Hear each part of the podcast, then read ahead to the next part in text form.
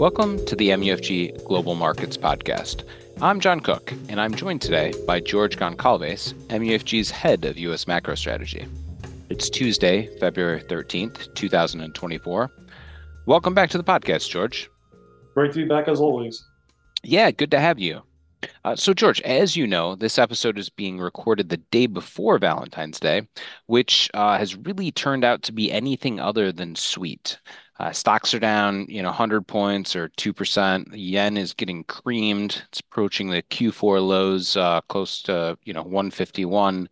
Uh, treasuries are sharply lower. And, and really, even before today, duration has been tough to love in light of the hawkish Fed speak and resilient economic data. What's your take?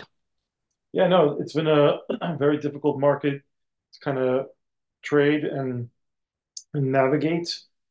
I think this is part and parcel, though, for the lead up to where we got to. Um, I think, again, it's important to realize this has been a three month environment, you know, a little bit more than a three month environment where we saw the 10 year treasury it basically hit 5% in, in October, and that was the high water mark and then from that point forward, with less treasury supply, the Fed over the course of Q4 starting to pivot and you know, just kind of this animal spirits and just basically risk on for three months in a row.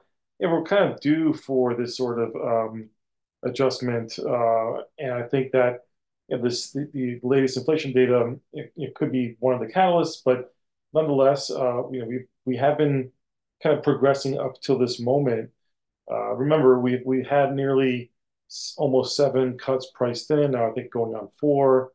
Uh, the you know the lead into this moment really started, I think, two weeks ago after the Fed meeting, which ended up being hawkish.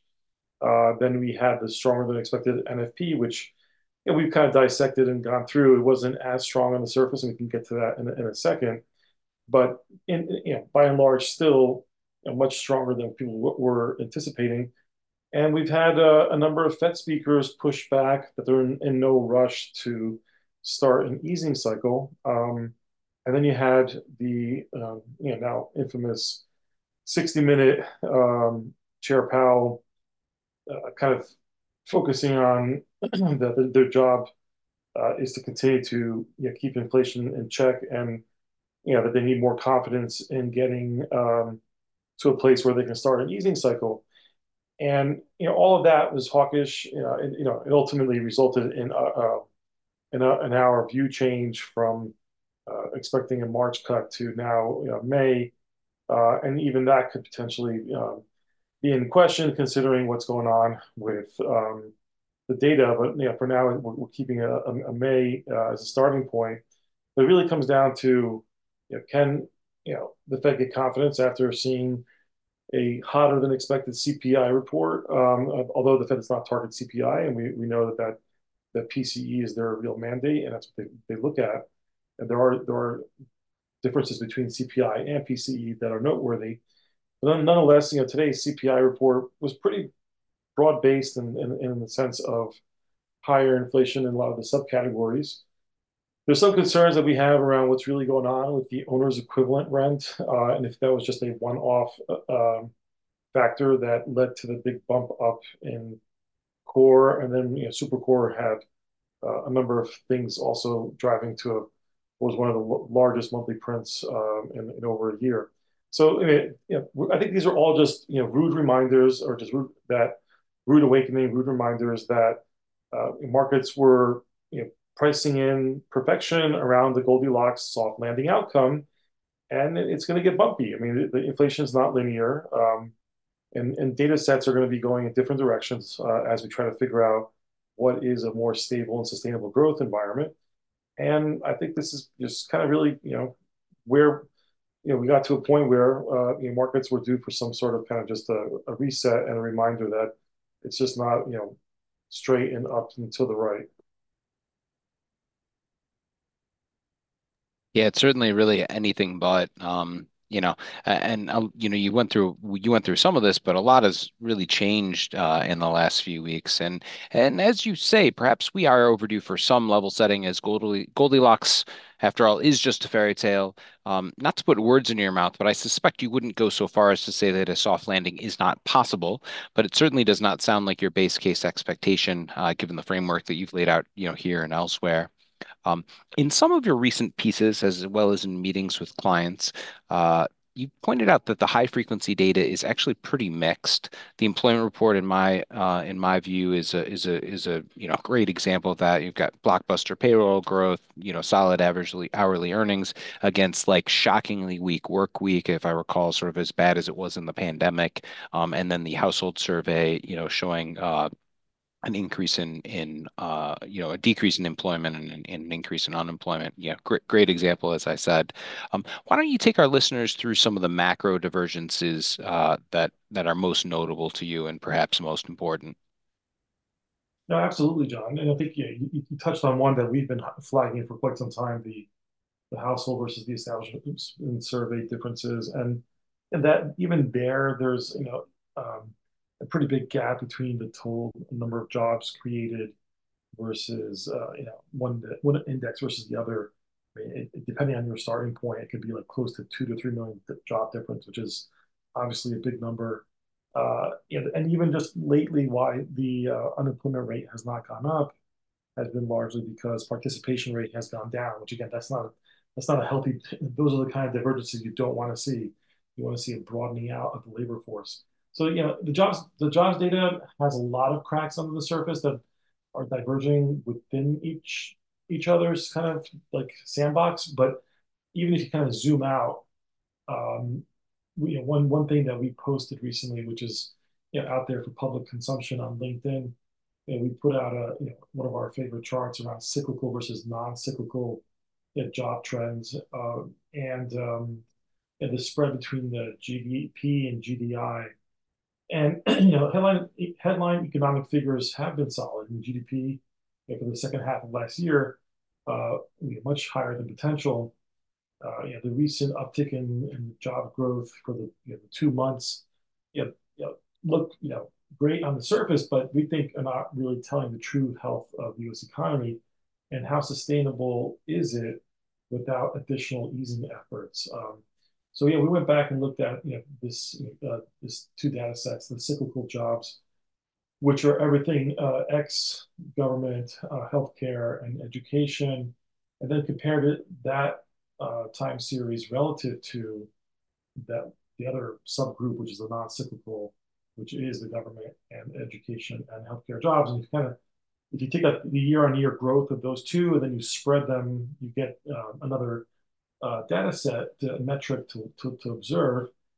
And you know, we're not at the point where it's you know uh, a, a, major red flag, but it's turned amber. I mean, we are um, you know, we haven't seen the cyclical job growth turn negative yet, but the wedge between the cyclical and non-cyclical has gotten as bad as it usually gets you know, right before uh, recessions. Um, and that kind of also matched up nicely uh, or just you know ironically or, or just kind of in the same time frame uh, as the spread between GDP and GDI, which historically should track each other. I mean, uh, you know, you know, growth um, you know is either sourced from income um, and or uh, extra you know, debt spending. And so uh, GDI being gross domestic income should not deviate that far off from gross domestic product and consumption. And so that means that consumption, if GDP was that strong, consumption was being um, kind of subsidized by credit, both from the consumer side, taking on additional credit, and government spending. And so, I mean, of course, these things can last longer in the short term, but the question is how sustainable is it over the you know, medium term to long term over the course of the balance of this year into next year, especially with an election year. So when you look at these things, you kind of kind of start to kind of um, put them in parallel it's another one of those examples where we, we are seeing macro divergences, um, and the headlines headlines look better than what really is happening on the ground. And I think that also probably is what's feeding into kind of consumer confidence and the sort of breakdowns that we're seeing there now, given you know we've had a you know stocks you know up until recently having an amazing an amazing run, uh, you know pretty much full employment economy, uh, and you know consumers you know are still you know not uh, you know, as as happy as they've been in the past, right? So I do think that all these things are just kind of picking up on the underlying signals that you know the economy hasn't uh, really gotten back in, you know, in sync with the way it should be growing. And um, we'll we'll see what happens for for, for us. Um, bringing this back to the markets, uh, this is why you know every so often, whenever we do get these re reminders that things are not all hunky dory and there's something going on underneath the surface, markets once they get these reminders, they you know have these episodic vol moments and uh, you know cause a lot of disruption, like you know, like, we, like we're seeing uh, today. You know, after the CPI print. So I think these are just again just things to kind of be mindful of that this is going to be a year where it's not going to be linear. the idea of just straight to a Goldilocks soft landing and no bumps along the way is not our view. Our view that uh, you know, we could get there if the Fed actually eases and does it in the right way and tries to also address what's going on with the banking system and lending and, the overall CREs, which is a whole other topic. But yeah, I think this is still a, a challenging year, and, uh, and the data is is really showing it. Yeah, it sure is. Um, you know, uh, if if today's if today's print is uh, is is anything uh, is any bit of foreshadowing, uh, we'll be we'll be in for a wild ride. Um, you know, so George, you mentioned a couple things. I would like to just highlight for our listeners that chart uh, you're citing is uh, Figure four in the January uh, U.S. macro macro to markets outlook. Um, I would also like to point our listeners towards George's recently published February 2024 Fed call update, pushing our first cut to May from March 2024. And if you are still not receiving George's strategy reports, reports there is another way to get them. Uh, check out the new MUFG research portal at www.mufgresearch.com, where you can sign up to receive all of your favorite MUFG research. Great stuff as always. Thanks for coming on the podcast, George. Thanks for having me, John. Thank you for listening to the MUFG Global Markets Podcast. Rate, review, and subscribe on Apple, Spotify, or wherever you get your podcasts. And reach out to your MUFG sales rep for any further information. Check back soon for more insights from the Global Markets Research Team.